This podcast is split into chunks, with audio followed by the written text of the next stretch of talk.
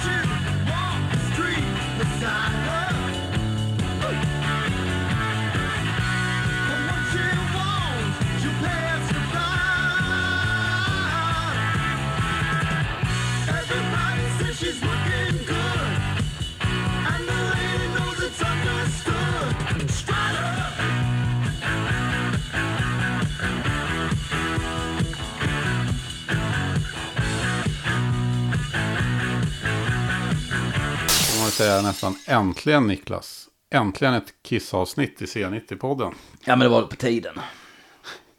Det känns väl som att eh, Kiss har dykt upp lite här och var i de tidigare avsnitten. Ja de har nog gjort det. Det, det går inte att komma ifrån, tror jag. Det, det är så, så väldigt många... Eh, det är så många band och, och artister man intervjuar där alltså Kiss kommer ju ofta upp. Att det har varit en sån här tidig influens eller det var Ace Frehley som fick mig att plocka upp en gitarr och, och såna här grejer. Så att det, det jag vet inte. Det, de, de är alltid på något vis närvarande.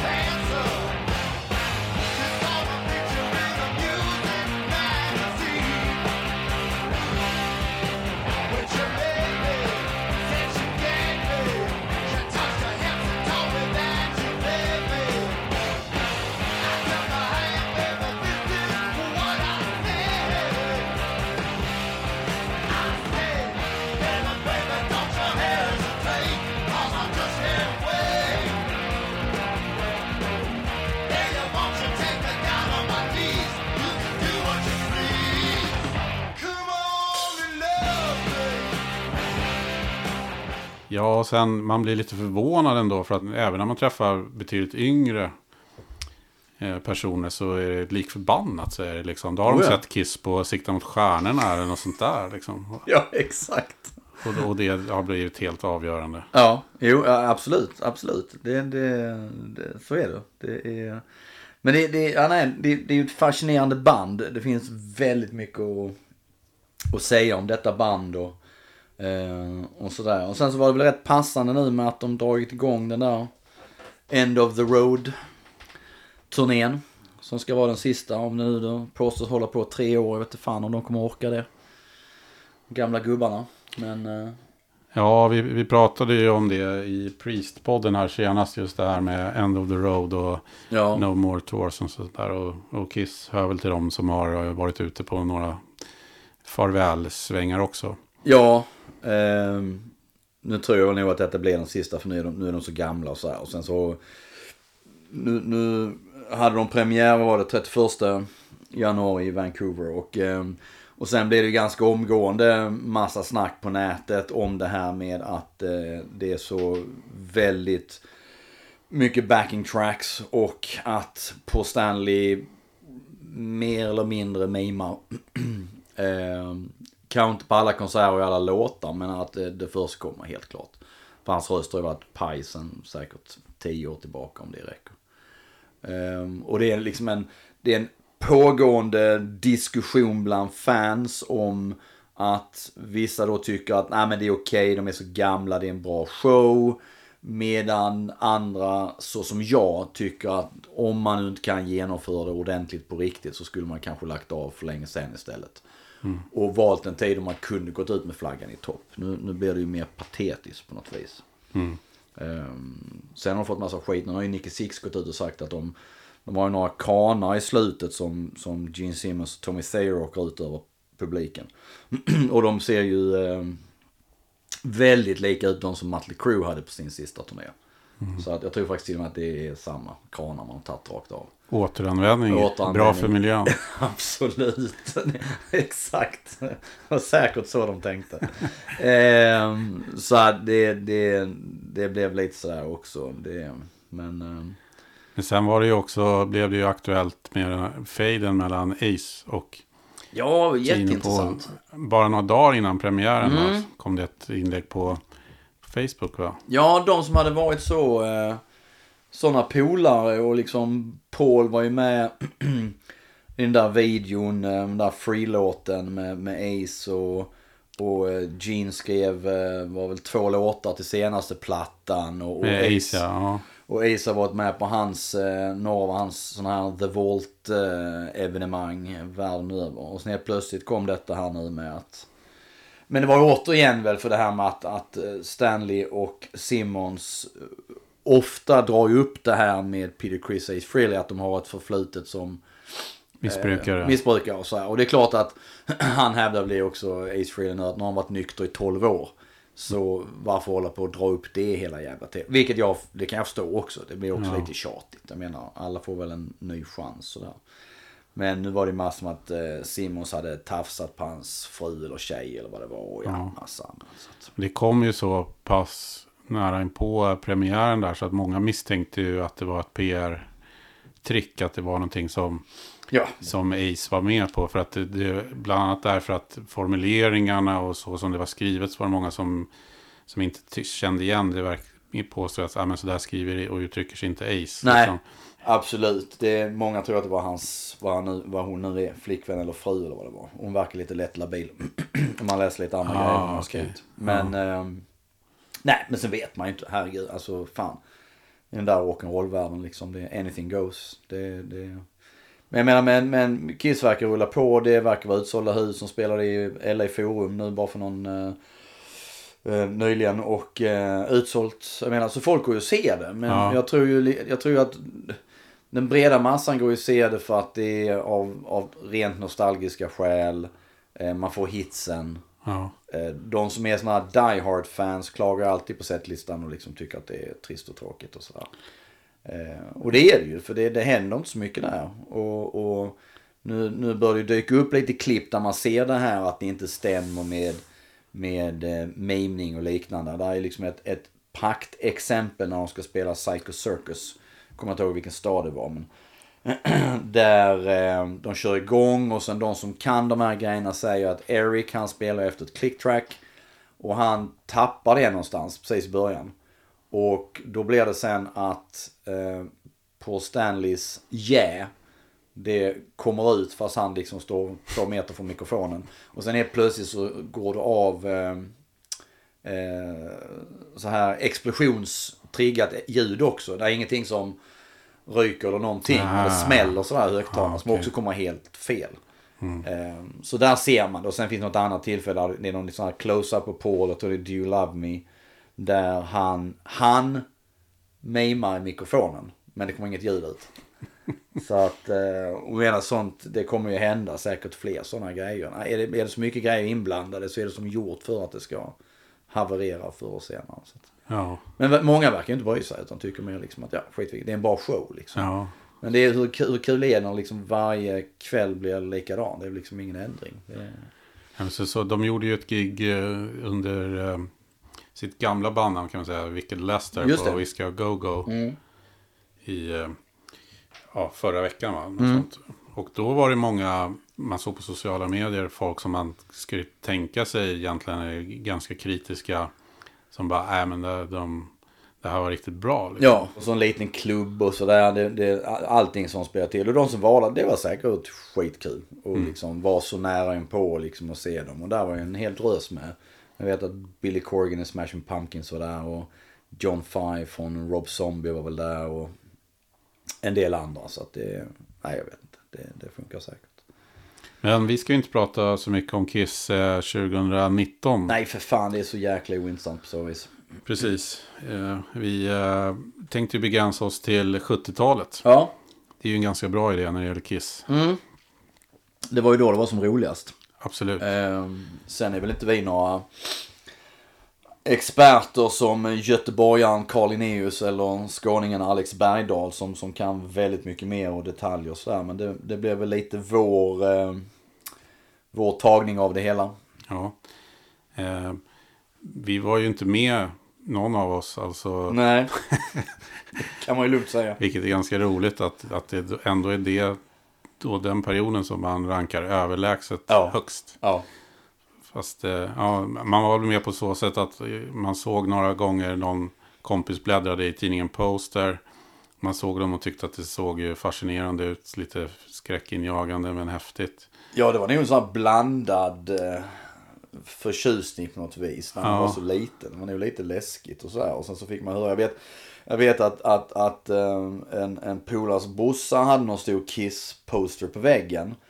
Och, eh, och han sa, och jag vet inte om polaren också nämnde det, något att ja, men, Gene Simmons, hans tunga, det var ju liksom det här klassiska att det var en påsydd gristunga. Och det är liksom, det, det är de där liksom, de där ryktena florerade ju hur länge som helst. Och liksom just på den tiden när det inte fanns kunskap via ett knapptryck så, så liksom, då kunde ju de här ryktena florera ganska länge innan de Ja. blev motsagda på något vis. Så det, det, det minns jag tydligt att man gick där och var konfunderad över hur fan det går till. Och varför ska man se på en gristunga? Men den var ju så lång. Och ständigt återkommande var väl också att han hade skurit av någonting bak i, i, i fästet som gjorde Exakt. att den liksom... Exakt. Ja, det var mycket sånt. Det minns jag. Klart och tydligt. Och sen var det väl ibland att någon man hörde, man tyckte att det var roligt just att de hette Kiss liksom. Ja, ja. Med, med den svenska betydelsen Ja, ja, av gruppnamnet. Och det gjorde att det ofta var så här någon på fritids eller någon som gapade någonting om dem och sådana saker. Exakt. Eller lekis kanske. Ja, ja, absolut. Ja, det var nog längre upp.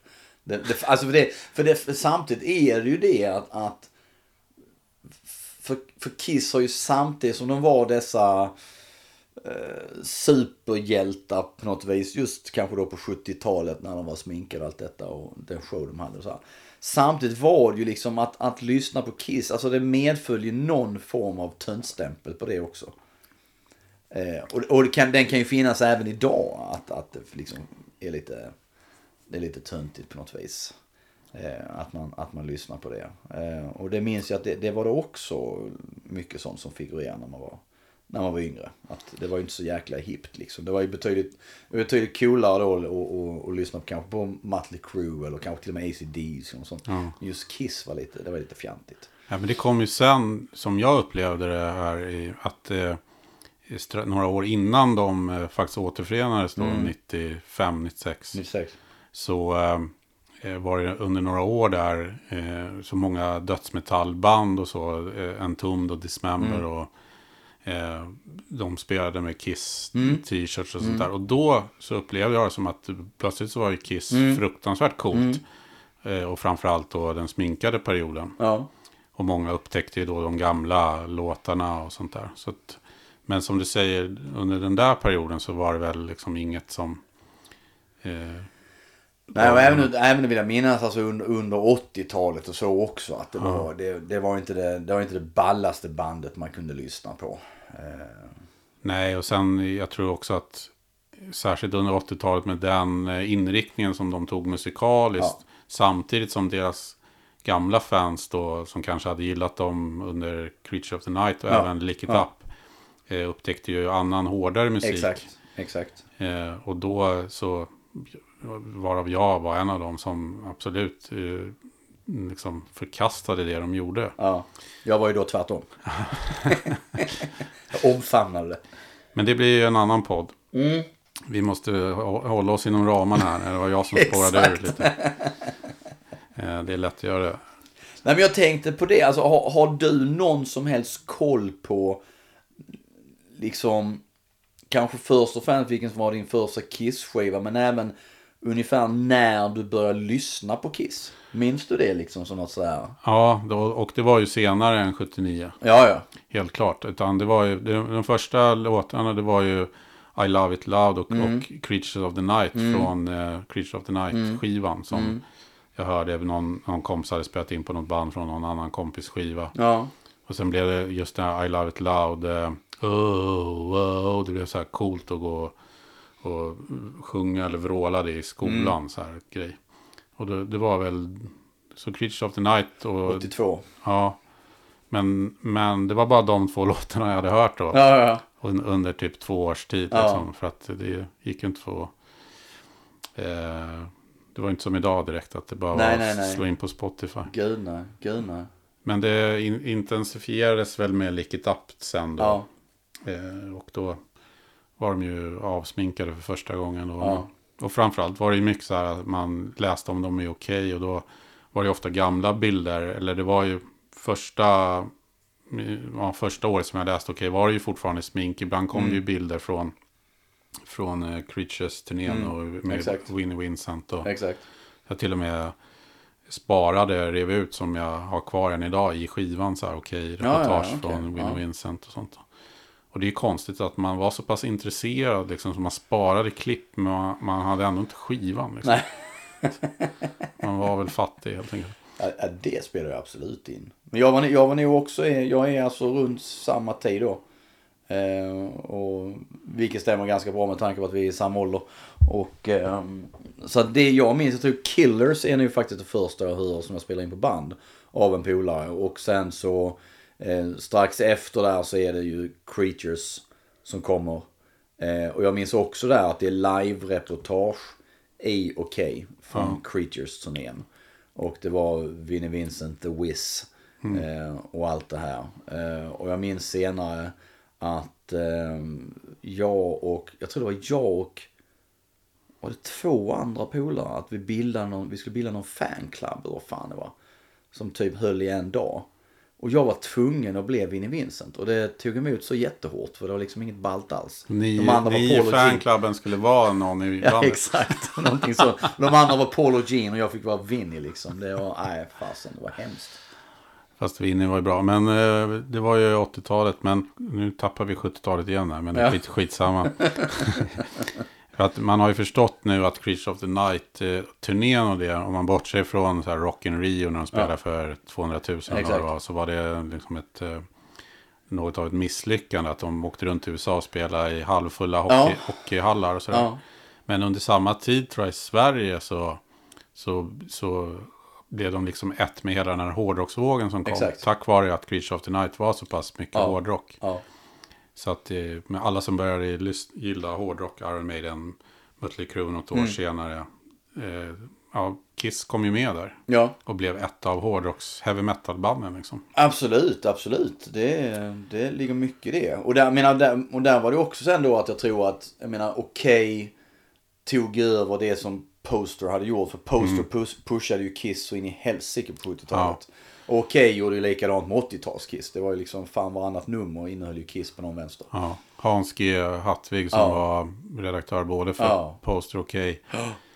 Eh, fick väl tidigt bra kontakter Ja, där med Kiss. Så att exakt. de, han fick ju unika bilder som Verkligen. de bara skickade till honom. Och. Så. Så att, eh, eh, och det tror jag har stor betydelse för Kiss. Eh, Att de är så stora i Sverige. Eh, absolut, det, det är det helt klart. Jag minns det att han berättade det, att han, han gjorde så tricks liksom att han, eh, han gjorde en fotosession och sen så bytte han liksom bara färg på bakgrunden och såna här grejer för att det skulle annorlunda och så kunde han liksom sälja de bilderna också med en annan färg och här. Att Han hade en massa jävla grejer för sig och, och var väl liksom, han var nog jävligt duktig på att liksom få ut budskapet på något vis. Så att, eh, men så, så blev det, menar efter, efter att jag, efter att man kom in på det där med creatures och det så blev det ju sen att man började leta sig bakåt. Ja, Och liksom då börja köpa och, och lyssna på det som var på 70-talet. Så jag tror den första plattan jag, den första Kiss-plattan jag själv äger var Dress to kill.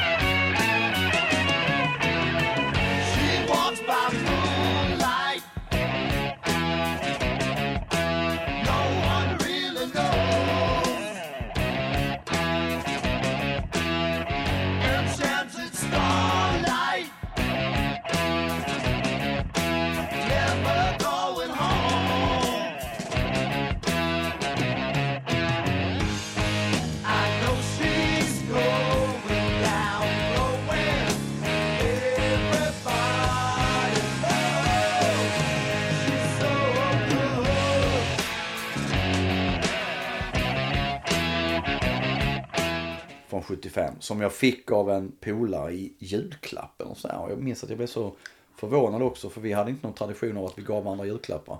Och så fick jag en, en platta av honom. Eh, och så stod jag mest där och kände att fan jag har inte köpt någonting till dig. Så den gick ju varm. Enormt varm hemma. Eh, Så den, den, det är ju en sån här platta man då har något sånt speciellt förhållande till också. Och sen tror jag min första platta som jag faktiskt köpte med egna pengar var Rock'n'Roll Over. Eh, Från eh, 76. Men det där är också en grej som är så annorlunda. Att idag eh, med sådana band som man då verkligen känner till och lyssnar mycket på. Dress to Kill. Ja, men då tänker man ju direkt så här. Ja, men en av de tidiga. Liksom, den kom 75 och det är i en viss era. Liksom innan Alive och allt det här. Men då hade jag, det, det tog ju flera år innan jag visste vilken ordning så här, gud, skivorna ja. hade kommit. Liksom. Gud ja. Så jag köpte Love Gun. Jag visste ju inte om det var den som hade kommit precis innan Nej. Creature of the Night. Exakt. Eller om det var liksom deras allra första skiva. Ja, nej, visst, visst, visst. Jag hade inte en susning. Nej. Men så bara, det här var Kiss liksom. Ja, men så, så var det absolut. Eh, det, det där liksom, vad får man säga? Det, där anala med liksom årtal och alla här grejer, det kom ju sen långt senare ju äldre man blev. Att det blev ju en form av intresse det också. Att det här kronologiska och man skulle ha reda på när grejer hände och allting sånt där. Ehm, där, för, för min del spelade Okej, eh, tidningen Okej igen där en betydande roll just. Att de hade då, det måste ha varit eh, mitten på 80-talet, Ja. en, en artikelserie som hette Kiss Story tror jag. Kiss Forever. Kiss Forever, just det. Och eh, eh, då eh, just listade ju de skivorna och hade även liksom numren på de Exakt, MBLP. amerikanska utgåvorna. ja. Och det var ju första gången man, eller jag i alla fall, fick den här kollen på, aha, det finns amerikanska utgåvor. Och, och jag fick också se vilken ordning skivorna Mm. Ja. har kommit. Sånt där. Ja. Så då började jag ju leta på skivbörser så här efter och ville ha alla liksom, Ja. amerikansk. För också så här, ja, i de amerikanska skivorna så kunde det finnas affischer och snyggare liksom inner sleeves och allt det där. Och det ville man ju naturligtvis ha. Liksom. Ja, ja, visst, visst, visst. Så det blev ju en extra sporre just att, Oh ja. att börja liksom samla ihop skivor. Oh ja, men alltså den, just det som du nämner här, okej, som var i, jag tror det var fyra delar. Ja. Det kom. Med mycket bra gamla bilder. Liksom. Gud, alltså enormt många bilder som man inte hade sett tidigare. Eh, och eh, blev ju lite av en, en liksom en, ja men det blev ju lite av en, en, en faktabok man hade. Jag vet att jag, för jag tror de var som, var de inte så att de var i mitten av tidningen? För jag tror man kunde plocka ut dem sen. För jag tror jag plockade ut alla, sen häftade jag ihop alla så det blev som en tidning eller vad fan det var. Sen hade jag den. Så jag hade det häftet liggande på bord. Sen hade jag ett, ett häfte som jag skrivit ut på maskin. Som eh, polaren, Tom Bombo-polaren i Close-Up. Eh, han hade ett nummer av poster, en, en plansch. Jag minns inte vilken poster det är, men på baksidan var det här ett reportage från, jag tror det är från 74 eller 75, där Kiss går omkring i Central Park. Och så står det någonting med att Kiss, och så står det the greatest act since death. Eh, jag minns också att vi går och frågade min morsa vad fasen betydde det. Hon, hon var mer så att hon höll inte riktigt med om att det var the greatest act since death. Eh, och sen så sen skrev jag ut, har jag för mig, jag satt och skrev av hela det här posterreportaget. Som jag inte nu minns vad det handlade om. Det kan ju ha varit att det var en liten biografi det också.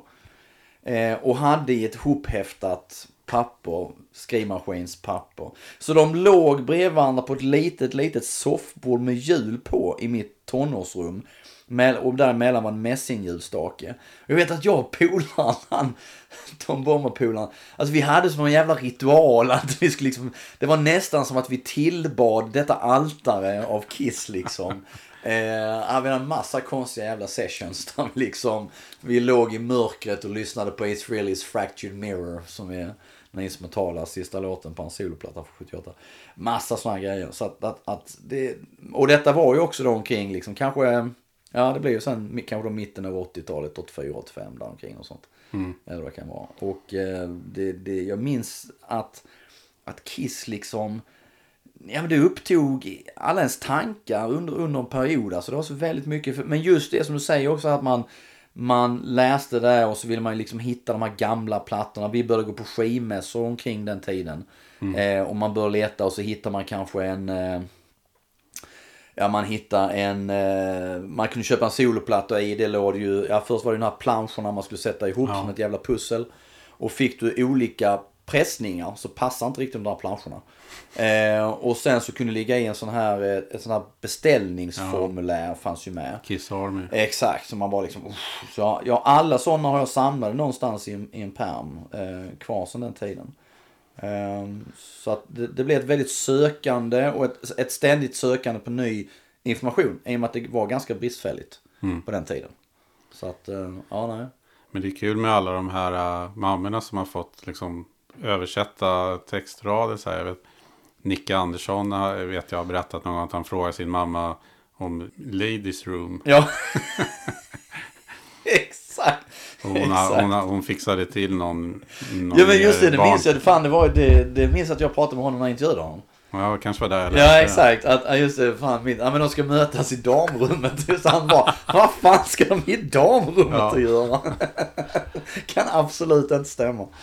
Uh, jo, så visst, visst, absolut. Men jag tror också att den här eh, enorma, eh, vad ska man säga, önskan eller viljan som man hade av att se Kiss med smink var ju för att man var så enormt svältfödd.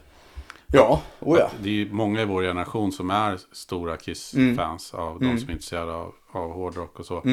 Och det var just det att man, man blev intresserad av ett band som, som man sen då upptäckte hade en annan historia och ett, fanns det här enormt coola visuella uttrycket som man Ja, knappt kände till. Man hade bara liksom snuddat vid det. ja, ja visst. Och sen var det nästan helt omöjligt att få liksom tillgång till det. Liksom. Ja, ja, ja. Eh, och det gjorde ju att man önskade ju sig, liksom, min dröm var ju att få se Kiss sm- smink Absolut, live. Liksom, absolut. Under många år. Så jag Oh ja. liksom, tänkte på det jätteofta. Ja, ja, så här, så här. Oh. Eller bara att liksom få se en, typ som de här eh, DVD-samlingarna som finns nu. Ja. Kissology. Hade det funnits då hade jag ju liksom, jag hade tittat på den dygnet runt. Ja, ja, självfallet, självfallet. Eh, Så det gjorde ju att, jag tror, för det är någonting som du inte kan få, det blir ju, det blir ju så eftertraktat liksom.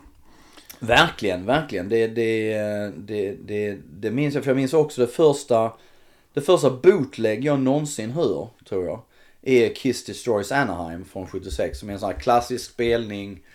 Det är en jättestor, det är ju inte bara de som spelar men de är ju huvudbandet. Och, ehm, Eh, och det är klassisk vinylbootleg. Och samma polare, Tom Bombo-polaren, han hade då lyckats få detta på kassett av någon eh, fan, någon, någon kusin eller vad fasen det var.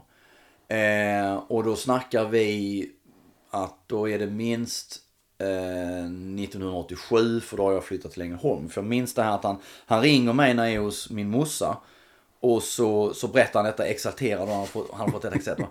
Och så spelar han upp lite i telefonen vill jag minnas. För det gjorde, det gjorde man alltid på den tiden. Man har kört en platta så spelar man upp den via telefonen. Fan, du måste lyssna på detta. och så spelar han upp det och låter för jävligt. Det går liksom inte att urskilja vad det är liksom. Men man tyckte det var skithäftigt. Ehm, och det var Kiss Destroys Anaheim. Det var liksom första. Så blev man så här, okej, det lät inte så jävla bra. Men så försöker man intala sig att, ja ah, men det var kanske rätt bra ändå.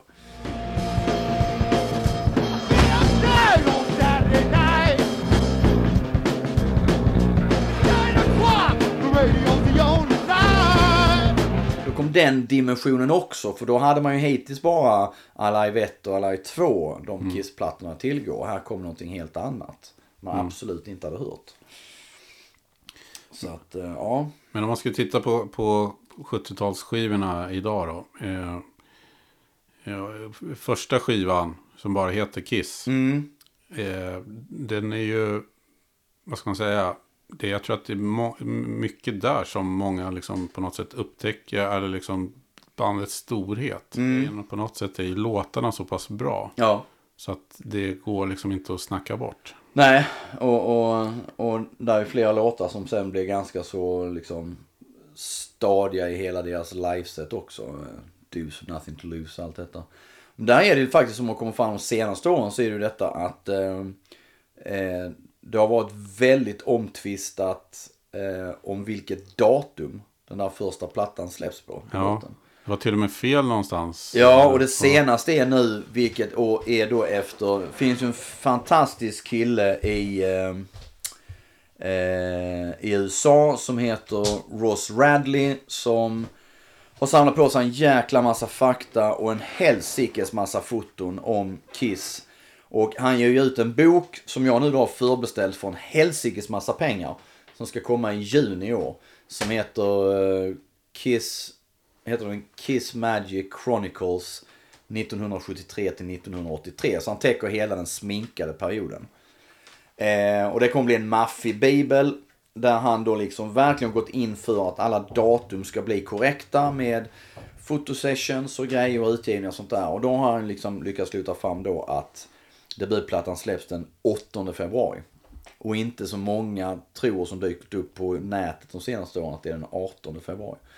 Så att eh, 8 februari verkar vara det som, som gäller så att säga. Hur ser du på den plattan idag? Alltså jag gillar den men jag får nog ändå säga att det är faktiskt en av de Kiss-plattor jag lyssnar minst på. En, alltså absolut, det är ju inget fel på den. Det är ju mängder med galet bra låtar. 100 000 years och Black Diamond, ja, absolut.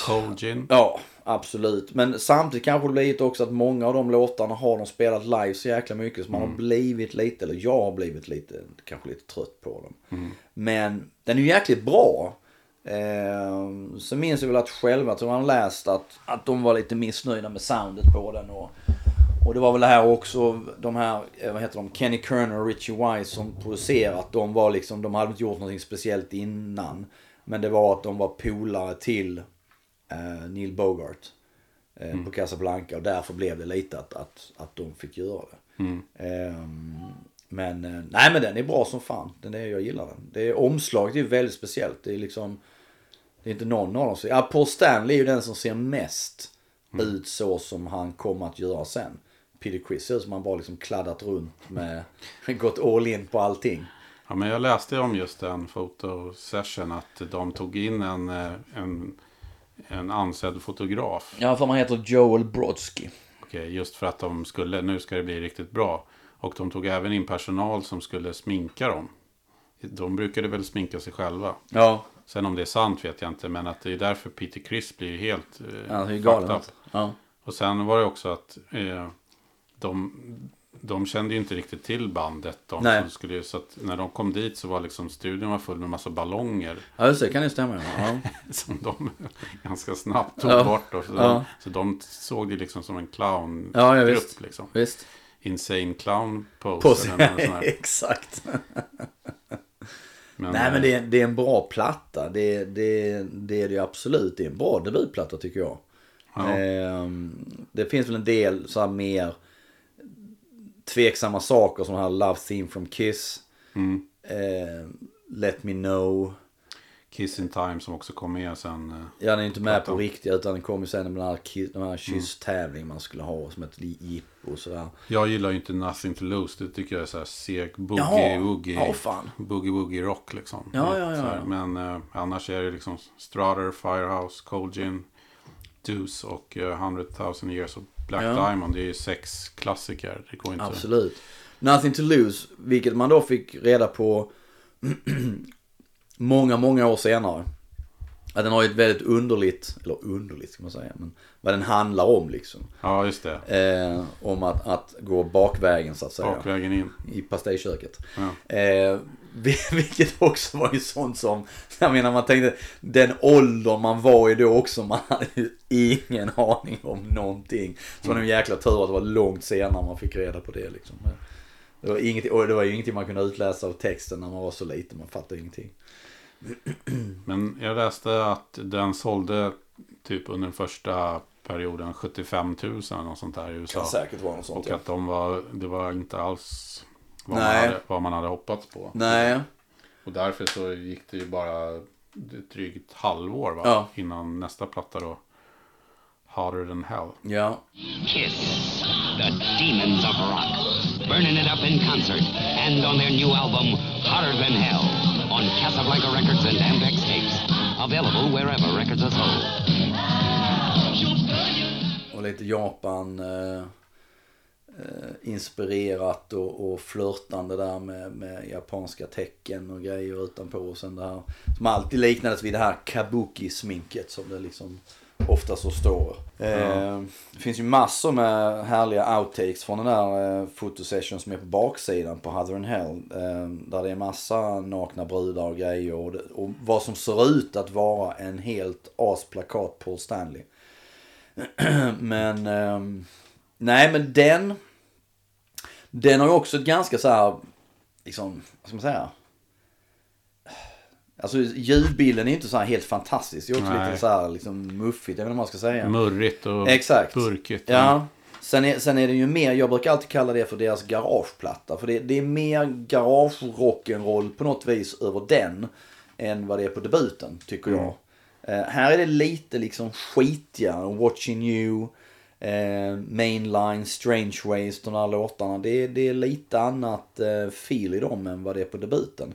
Vilket gör att jag, jag många gånger då lyssnar ju mer på Harder than Hell än vad jag faktiskt då lyssnar på debutplattan. Eh, Coming Home som jag alltid har gillat tycker jag är en fantastiskt eh, bra låt. Ehm, Gutted Shoes och sen Oh ja, är ju en oj, bra oj. inledning som Parasite är ju Ace som redan, ja, han skrev ju Cold Gin på första ja, plattan. Och, Exakt. Men här har han ju inte börjat sjunga sina egna låtar, han var för blyg för det. exakt. Sånt där. Ja.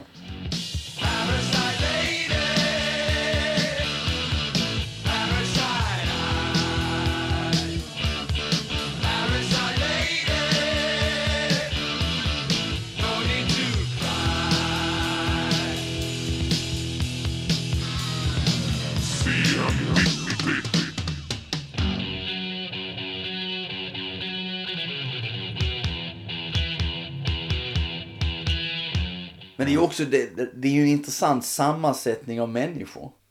För att liksom Paul Stanley och Gene Simmons framstår ju ändå som ganska lika vad det gäller syn på saker och ting. Ja. Och båda två är jävligt drivna. Och är ju, jag menar, det är ju helt klart att det är de som hela tiden har drivit bandet framåt och så vidare och allt det här. Ja. Och de har haft en vision om vad det ska bli. Ja. Eh, och så är de tillsammans med två jävla slashasar liksom. Som, som en, en- liksom en, man får ändå säga en halvdan gitarrist. Och en trummis som mer, mer tidigare liksom hade väl spelat jazzmusik och liknande. Och var inte riktigt inne på denna typen av liksom hårdare rock'n'roll. Nej. Och båda två liksom får senare missbruksproblem och är jobbiga att jobba med. Det är liksom en jävligt underlig... Men det är väl den sammansättningen som, som gör det på något sätt. Att Ace, Ja. Ace bidrar ju med en annan eh, nyans än vad... Absolut. Han har ju ett annat ett konstnärskap som Oh ja. inte Paul och Gene har. Oh ja.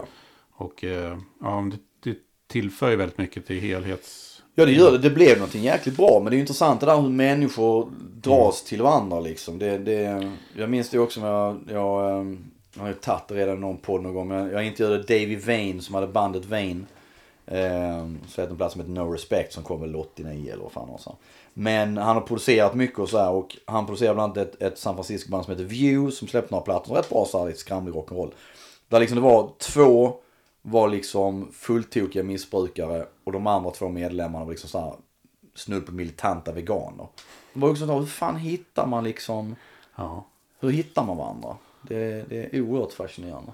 Men Ace, eh, visst han var ju ingen Eddie Van Halen sådär på Nej. guran. Men samtidigt har han en ton och så man hör direkt Ja, när ja. det är Ace Oh, ja. som spelar. Absolut. Och eh, jag tror att den, det, var, det var när det blev rätt liksom i många låtar även med solon och sånt Ja. där så blev det ju briljant. Ja, liksom, ja, oh ja, oh ja. Faktiskt. Och det är samma, alltså Nicke Andersson som menar ändå man känner liksom är ju en kunnig människa, spelar både trummor och, och gitarr och allt vad det är. Och han, han brukar uttrycka så här, ja men vad är det, han brukar säga så här, Peter Chris, vad fan är det? Våren 77 eller någonting sånt där. Ja, just det. När han är ute och giggar. Så är han, en- menar han att då är han en riktigt Bäst jävla grym, ja, grym trummis liksom. Och det, ja, kan säkert stämma. Ja, men det handlar ju mycket om liksom känsla också. Att, så här, få ihop det. Och det, Ja, det är väl det som händer där med, med Kiss någonstans när allting faller på plats liksom Ja. runt Dress to Kill. Att eh, alla hittar liksom. Ja, det, det, det är ju tredje plattan och min då, min första Kiss-platta och eh, jag minns det, det exemplar som då har kvar fortfarande också. Det exemplaret jag får är ju eh, med, de, med då Z. Tyska utgivningen. Och sen liksom långt senare man börjar springa på skivmässor så, så upptäcker man detta att den riktiga då har ju som så här relief runt om liksom med lite upphöjda bokstäver. Eh, så då var man ju tvungen att köpa den bara för att liksom, att, att ha det. Sen är det ganska kul att när de har liksom runt fotot då där de står i kostym, vilket Mm. för övrigt är liksom, ascool bild Mycket, mycket kul. i, i New York. Eh, så, har, ja, så är det ju liksom då den här reliefen som du pratar med, när det står Kiss runt hela som en Mm. Just ram. det. Och där har man inte lyckats liksom tajma det, så i högra hörnet så står det Keys. Jaha. Det är helt underbart. Ja. Fan har inte jag sett bara. ja, men det är en sån här grej som många missar, men det är lite roligt när man upptäcker det. Det är precis som du påpekade där med Yngve-omslaget. Där de har klippt den där bilden Ja. på Odyssey. Vad fan var det? Rakt genom gitarren. Ja. Exakt, alla tänkt på. Men det är alltså med tanke på då om det nu som, som många vill göra gällande att liksom de var inte så jättestora som de själva ville göra gällande vid den här tidpunkten. Nej, nej. Och Casablanca var mer eller mindre konkursmässigt då, alltså skivbolaget. Ja, och då plus att de hade ju skit med, alltså det var ju skitmycket disco och sånt de höll på med. Så att... Eh, Diana Ross va, eller? eh, Donna, Summer. Donna Summer. Donna Summer. Och eh, att då då så här, ja men här har vi ett band som Kiss då, där det är jättetydligt att de liksom var sminkade och var Mm. på ett speciellt sätt och se ut så här. Ja men då går de ut i kostymer liksom Ja. på omslaget. Det är Ja. fruktansvärt coolt. Absolut, jag vill minnas att Gene Simmons att det är Bill O'Coins kostym eller vad fan det är. Ja, han hade ju ingen. Nej, exakt. Och den är lite, den är lite kort också. Han står i trätofflor. Den är väldigt kort i benen. Ja. Precis. Men också, ja, som sagt, det är ett jäkligt coolt omslag. Ehm, det står för någonting på något vis. Det, Ja, och sen att man också, det som Kiss alltid har varit så bra på det här visuella, att Mm. liksom hitta. Jag tänker på det också, en, en, en av de så här första, nu man tänker tillbaka då, om vi tänker då tidigt 80-tal, eh, så liksom de första levande eh, bilderna med Kiss som man ser, eller som man ser, som jag ser. Eh, jag vill minnas att på Casablanca, eh, så Casablanca intervjuar ju Gene Simmons. Det var ett, eh, på TV, SVT. Exakt. Helene åt- Benno hette hon och så var det ju en snubbe också som jag inte kommer ihåg vad han Nej, hette. var det 80? Ja, det går ju typ 82, 81, Ja, det var 82, rätt någonting sånt där, ja. Ja. Då, då, hon inte, Helene Benno intervjuar ju Gene Simmons i studion.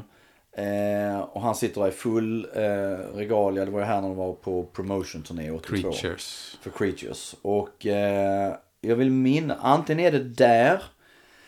Eller så är det sen att det är i Norrsken med Anders Tengner. Eh, då det visas klipp från eh, Japan 77. Eh, Budokan som har blivit sån här klassisk eh, bootleg-spelning för den filmades professionellt av japansk tv. Eh, och sändes på japansk tv. Och sen så började den dyka upp i, i bootlegs-cirklar. Och den blev sån här, ett av de också, jag tror det var liksom första riktiga filmade bootleget jag såg också. Eh, så det- det var det, men sen är det också att jag tror det är också då Norrsken eller Metalljournalen som visar den här promovideon för Hotter than Hell. Mm, det är Metalljournalen. Ja, eh, som också var som bara wow, man har aldrig sett någonting liknande. Det här var någonting som hade visats på amerikansk tv för då hade de ju reklam. Det hade vi ju inte på, på den tiden då. Kiss, the demons of rock, burning cross country with fire and thunder. Så att det var också en sån där liksom bara wow för fan alltså man liksom man såg dem rörde sig och det var livebilder och fan det var eld och grejer och det var så oerhört jäkla coolt alltså. Det säger ju lite om hur svältfödda vi var. Liksom en gammal reklamfilm, tio år gammal. Ja, ja, ja. Blir man exalterad över. Exakt. Liksom. Blowing up. Vad fan sa? Blowing up cross country with fire and thunder. Någonting sånt säger de. Ja, Helt, jag var så jävla imponerad. Men Dress to Kill, om man tittar på den idag då. Eh, tredje Kiss-plattan då.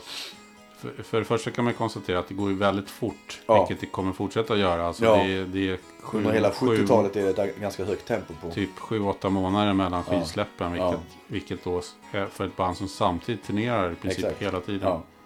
Så att det är ju anmärkningsvärt. verkligen.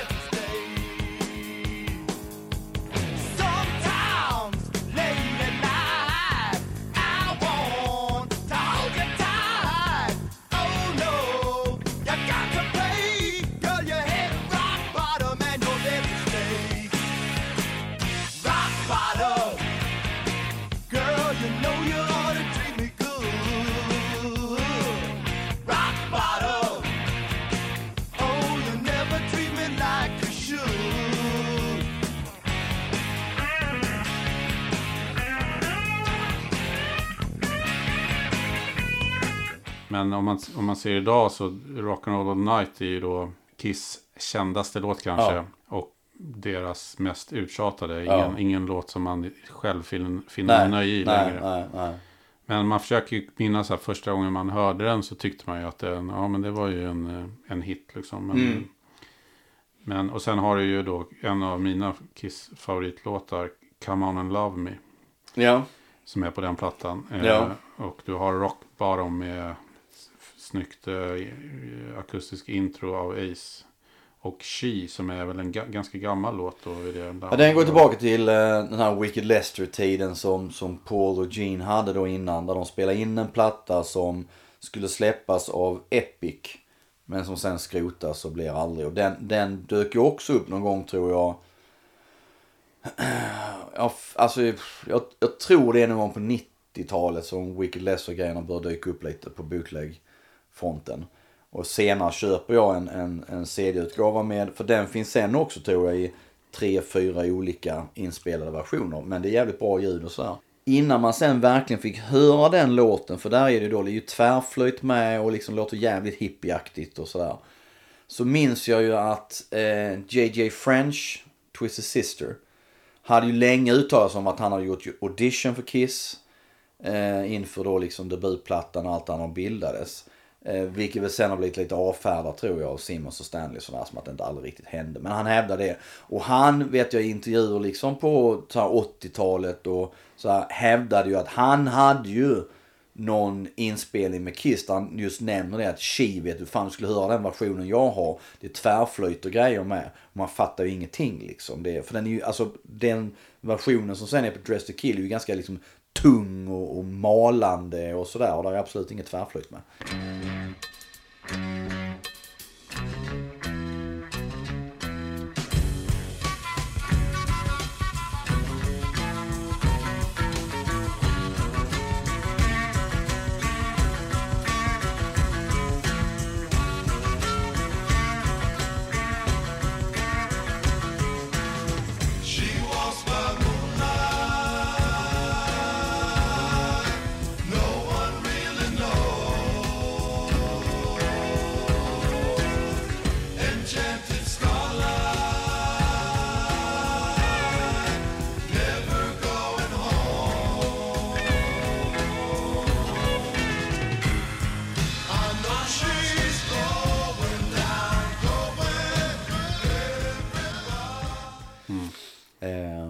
She Walks By Moonlight.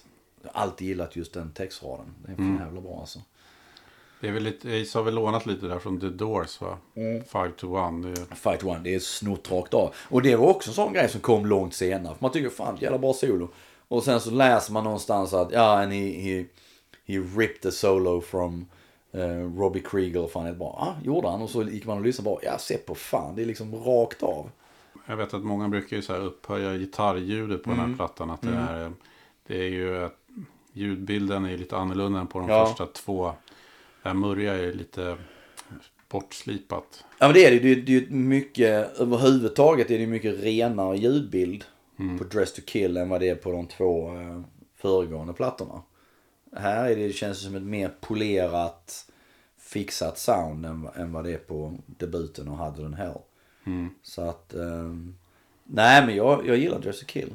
Getaway med, med, som Peter Criss sjunger i en sån riktig Ace-låt va? Ja, rock'n'roll-rösare. Så att det, nej den, den, den har mycket. Helt klart. Peter Criss hade ju faktiskt en bra röst. Skitbra röst. Karaktäristisk. Ja, så här rivig och sådär. Och, och det har varit intressant för sen har det varit, om man tittar på deras trummisar så har ju även alltså Peter Criss, Eric Singer och Eric Carr har ju haft röster som ganska påminner om varandra ganska mycket. Lite raspigare, eh, jag vet inte, lite mer liksom riv i dem än vad Simmons och Stanley har eller Ace Frehley har. Så att eh, jag, jag minns det att man liksom har känt att, nej men vad fan. När Eric Carr kom så hade han också en jävligt bra röst som det var lite mer riv i. Och sen när Eric Singer tog över så känner man också att, ja vad fan, hans röst påminner faktiskt ganska mycket om Eric Carrs. Så att det är liksom, nej, det var lite intressant det där.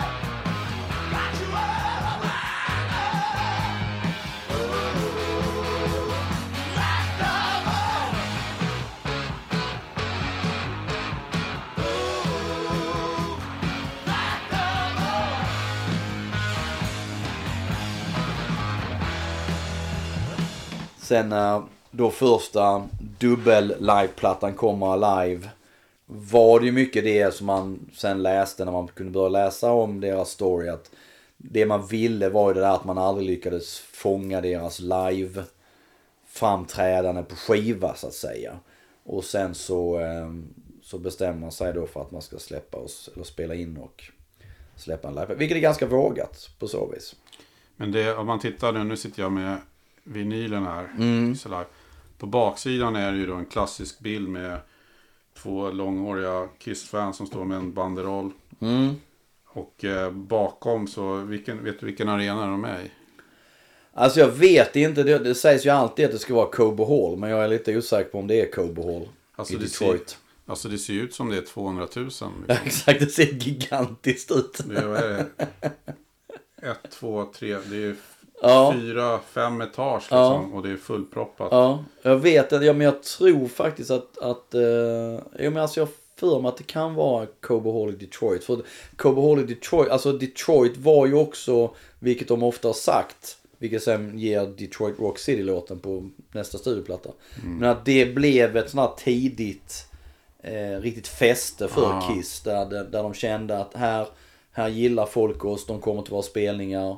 Eh, och, och Detroit hade ju sen tidigare, jag menar ett rykte om sig att vara en riktig jävla rock'n'roll-stad med då hade MC5, Ted Nugent kommer därifrån. Ja. Eh, Iggy and the Stooges och allt det här liksom. Det var, det var skitigt och dant, det var bilindustri. Det, jag tror det passade som hand i handsken. Folk jobbade liksom på fabrik och sen gick man och tittade på rock'n'roll. För eh, mm, det jag menar är när man ser den här bilden då, då får man ju inte direkt intrycket av att det var ett band som inte riktigt hade slagit eller så här. Utan här ser, Nej. här ser det ju ut som... Sen ska ju Chad Smith, trummisen i Red Hot Chili Peppers, ska ju liksom befinna sig någonstans där. Mm, Ja, just det. Det finns några andra sådana här outtakes-bilder som är tagna ungefär samtidigt. Då man då ska kunna peka ut honom att han är där någonstans precis på sidan om i bakgrunden. Jo men den, den är ju fantastiskt bra. Eh, hela öppningen med You want it the best. Men det är ju också en sån som långt för den. Den känns ju live. Verkligen. Och jag minns sen långt senare när man liksom, när man började köpa och lyssna på den här plattan och man lyssnade på Alive 2. Så kände man att den var ju lite mer, det kände man i soundet, det var lite mer fixat. Och sen började man läsa, jag minns det att de första gången man liksom började läsa det här, vilket också är någon tror jag på slutet av 80-talen, 80-talet, att Alive 2 är ju väldigt doktorerad så det, det kan jag snacka om sen. Men så långt senare läser man att även Alive 1 är ju faktiskt ganska fixad. Det är ju inte från en konsert, vilket man Nej. vill liksom tro på den tiden, utan Alive 1 är väl ett hopklipp av minst tre olika konserter det från den turnén. Och jag vill minnas att även då eh, Eddie Kramer som producerat, att det var även detta att man har loopat publikljudet för att det ska liksom låta mäktiga och sådär. Så att, ehm, Men, men Eddie Kramer som för övrigt tror jag producerade demon till första Mm. Kiss-skivan. Som eh, Ace Frehley, som alltid var pro Eddie Mm. Kramer, hävdar eh, lät mycket bättre Ja. och råare och, Ja. och så. Men här, här kom han tillbaka och, och proddade Alive. Ja. Ja, och det är ju fantastiskt bra gjort. Alltså, ja det är det. Det, det, det känns som du sitter på scenen i Ja, ja, mitten. ja, ja. Och alla liksom spelar Absolut, det är, det Ska man känna liksom live-feeling då är det ju verkligen den. Så att Ja. jag menar det är ju, det är ju mer, känns mer och låter mer live om den än vad det gör om Alive 2. Och eh, den, eh, fan jag och polaren vi körde ju liksom, vi körde igenom hela Alive. Och eh, oss igenom och även liksom, för det var då, det var liksom, då var ju, jag tror han var Gene, jag var Paul. Och vi mimade oss igenom låtarna. Sen var ju någon tvungen att ta solot med, med Peter Criss, trumsolot här i 100 000 years. Så får man sitta så här och trumma så här liksom. Höll på i all jävla evighet. Alla andra kunde gå på toa. Exakt, lite så. Men just det också att, att, att, eh, för det är ju också en grej att ta med trumsolot. För det är ju, det är ju, jag menar idag så lider jag ju 99 av 100 gånger så lider man ju sig igenom ett trumsolo. Eller något jävla gitarrsolo. Ehm, och, och långt senare förstod man ju sen också att dessa solo många liksom, det var ju mycket det också för att exempelvis sångaren och liknande skulle kunna ta ett break. Gå och hämta andan och sådär. Men helvete vad tråkigt. Men där hör man också Paul Stanley, hur skicklig han är på Ja, att ja, hålla ja, igång liksom, Absolut. publiken. För han är ju ute Oj, oj, oj. tillsammans med ja, Peter ja, visst, och, liksom, in i helvete. eh, och visar sin, där har han ju verkligen liksom utvecklats till Ja, den här front... Eh, man. Ja, en, en, en enorm. Han var också sådär liksom som... Känns som att han var, han var ju född att, till att stå på scen. Mm. Fantastisk frontman. Verkligen, verkligen. Men alltså jag måste ju säga att det är ju alltid jättemycket snack om det här. Hur mycket är det som är live? Och Ja. Det var senast någon diskussion med Priest när någon hörde av sig och så här, hur mycket, mycket av, av eh, Priest live, eh, Mm. den här på Turbo är egentligen live och så här. Men jag, alltså mig spelar inte så stor roll egentligen för att det är ju en platta som så att man sen har fixat till ljudet och sånt där. Det, jag kan inte säga att det stör mig direkt alltså. Nej, nej, nej det stör inte mig heller. Eh, som så. Mer blev det så bara att man kände sig lite lurad på konfekten när man liksom fick läsa att, Ja. men vad fan. För jag, jag minns, jag intervjuade Scott Gorham, uh, Thin Lizzy, flertalet gånger. Han hävdar ju att exempelvis eh, David Bowie live heter den ju bara. Han hävdar ju att det är liksom det är några jävla inloopade måsar där i publiken för att det skulle låta fetare. För jag tror det var Tony Visconti som producerade den eller vad fan det var. Någonting sånt där. Vilket jag aldrig har kollat med del andra och se om du har hört någonting om detta om måsar och David Bowie. Men det är ingen som har hört det. Men... det en sån här kul grej. Men Alive blir ju en oväntad eh, enorm framgång. Ja, det är lite underligt med tanke på en liveplatta. Men det är... Nej, de lyckas väl fånga på någonting och just det här att den, den, som sagt den fångar ju Kiss. Men det omslaget också. Helvete, det kan ju inte, alltså det kan ju inte skrika mer rock'n'roll än när fasen det är rök och... De står där och liksom, jag för mig det är... Det är Finn Costello som har tagit de där bilderna. Eh, det bara skriker rock'n'roll. Och sen är det ju också att låtarna blir ju så otroligt mycket bättre. Ja, ja, absolut, det blir ju ett jäkla tryck alltså. Men mycket där också just där tror jag, som du nämner på Stanley, hans, att man liksom får med det här interagerandet han har med publiken. Kanske just i 100 000 years, det ger ju också en helt enorm livekänsla. Att det känns som att du verkligen är där på plats på något vis. Du sitter mitt i den där samlingen av, av alla de där människorna och, och tittar på det där. Så att det... Nej, men överhuvudtaget innan Cold Gin har han ju också någon så här, han, han är eh, i sitt esse där. Exakt, if you're down in the dumps. I tell you something. When you're down in the dumps you need something to bring you up, there's only one thing that's going to do it the way you want it. What's that? I can't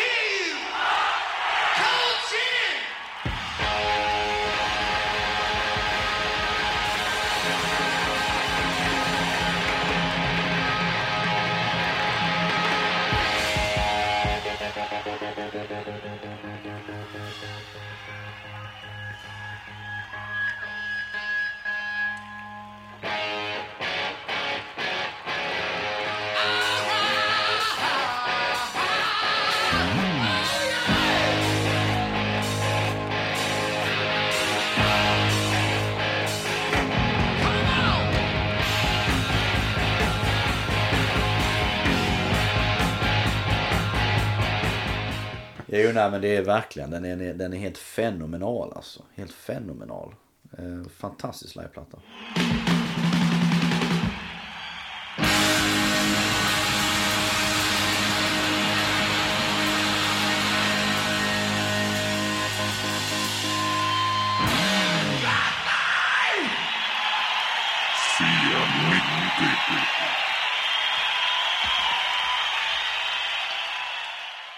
Haft nöjet att lyssna på Zenity-poddens 44 avsnitt. Den första delen av två om Kiss 70-tal med mig, David Bogerius och Niklas Müller Hansen.